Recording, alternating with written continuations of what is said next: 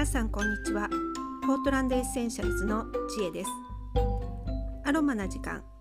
こちらの配信はアメリカオレゴン州ポートランドからお届けしています、えー、海外暮らしが長くなるとあのどうしても日本のものがあの欲しくなります。あれがあったらいいのになこれがあったらいいのになっていうものがあのどんどん増えてきます。で私はあの日本とアメリカをこうしょっちゅう行き来してあの生活していたのでそんなにあの困ることもなくってでまあ次回帰った時にまた買えばいいやとこうリストを作ってですねあの日本に帰国した時に、まあ、たくさん買い占めてでスーツケースにもいっぱい詰めてあのこっちに持って帰るっていうことをしていました。ですがあのコロナになって約1年ちょうど1年ですねあの日本に帰ってません、えー、こんなに長く帰らなかったのは初めてじゃないかなって思います。で1年も経つとやっぱりあれがないこれがないあこれが切れたっていうのがあのちょこちょこあの出始めました、まあ、だいたい買い置きしてあの多めに持って帰ってきてるんですがそれでももう1年経つとやっぱりなくなるものが増えてきました。で先日ですねふとあのサランラップがなくなったんですね。で あのなんでサランラップって思うかもしれないんですがあの私は、必ずサランラップを日本からあの持って帰ってきてます。でこれが日本のサランラップが結構優秀でアメリカのものと比べるともう全然質がいいんですね。で切れ味もいいしあのラップしたこうひっつき具合もすごくいいしで丈夫だしっていうのでもう本当に日本のサランラップは優秀ですなので必ずの持って帰るアイテムの一つなんですがそれが先日あのちょうど切れてしまって、え買い置きがあったはずなのにって探したんですがあのもうなくってあの仕方なくあのアメリカのものを使っています。でこんな風に、まあ、あの日本の優秀なものって本当にたくさんあります。で、まあ、日本に帰った時にあの必ず、まあ、買うものっていうのは、まあ、食料品はもちろんそうです。あの乾物なんかは特にあの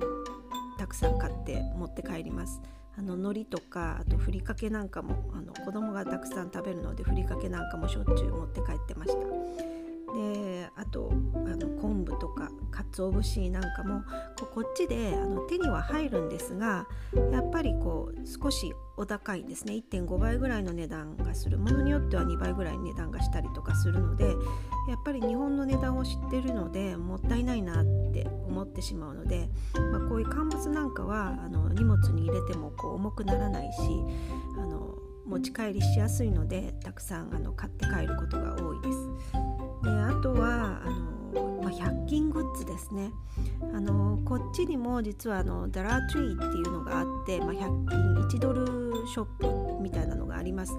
でもあの比べ物にならないぐらい100均ショップの方があの質がいいもので種類も豊富で本当にあの日本の100均はもう優れているなっていうふうに思います。で100均に行くともう必ずもう隅から隅までお店の中回って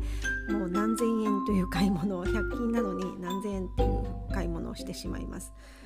で、えー、まあ、どういったものを買うかっていうともう本当にあの日用品ですね。あのキッチングッズから始まって、まあ、ゴム手袋なんかもそうなんですよね。私あの手が荒れるので必ずゴム手袋をするんですがあのアメリカのゴム手袋はあのなんかごゴツゴツしてるのとあのお値段があの3ドルとか4ドルぐらいするのかな？それぐらいします。でゴム手袋なんてすぐ破けてすぐ捨てたりとかするんですがあの100均だったらあの、ね、しょっちゅうあの使い捨てができるのであのすぐ破けたりとかこう包丁を洗ってたらピッと破けたりとかすることが多いんですが100均のゴム手袋は本当に愛用してます。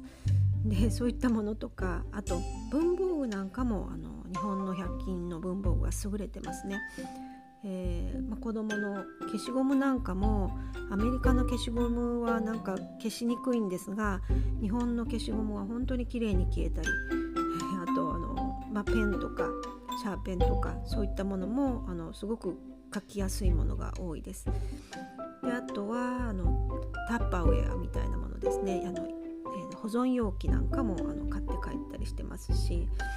まあ、そういった感じであのありとあらゆるもの目につくものあのアメリカでは売ってなさそうなものを、まあ、たくさんあの買い込んであの持って帰るっていうことをしています。えー、ですがあの今帰れなくなってしまったのであのすごくだんだんこう足りないものが出てき始めてあの日本がまた恋しくなってきている今日この頃です、えー、アメリカにお住まいの方はあの日本に帰ったらどんなものを持って帰ってきてらっしゃるんでしょうか、えー、で日本の方で、まあ、アメリカとか海外にお住まいの方がいたら、えー、ぜひサランラップは送っていただけたらなと思います。というわけで、えー、日本が恋しくなりましたというお話でした、えー、今日も聞いていただいてありがとうございました。それではまた明日。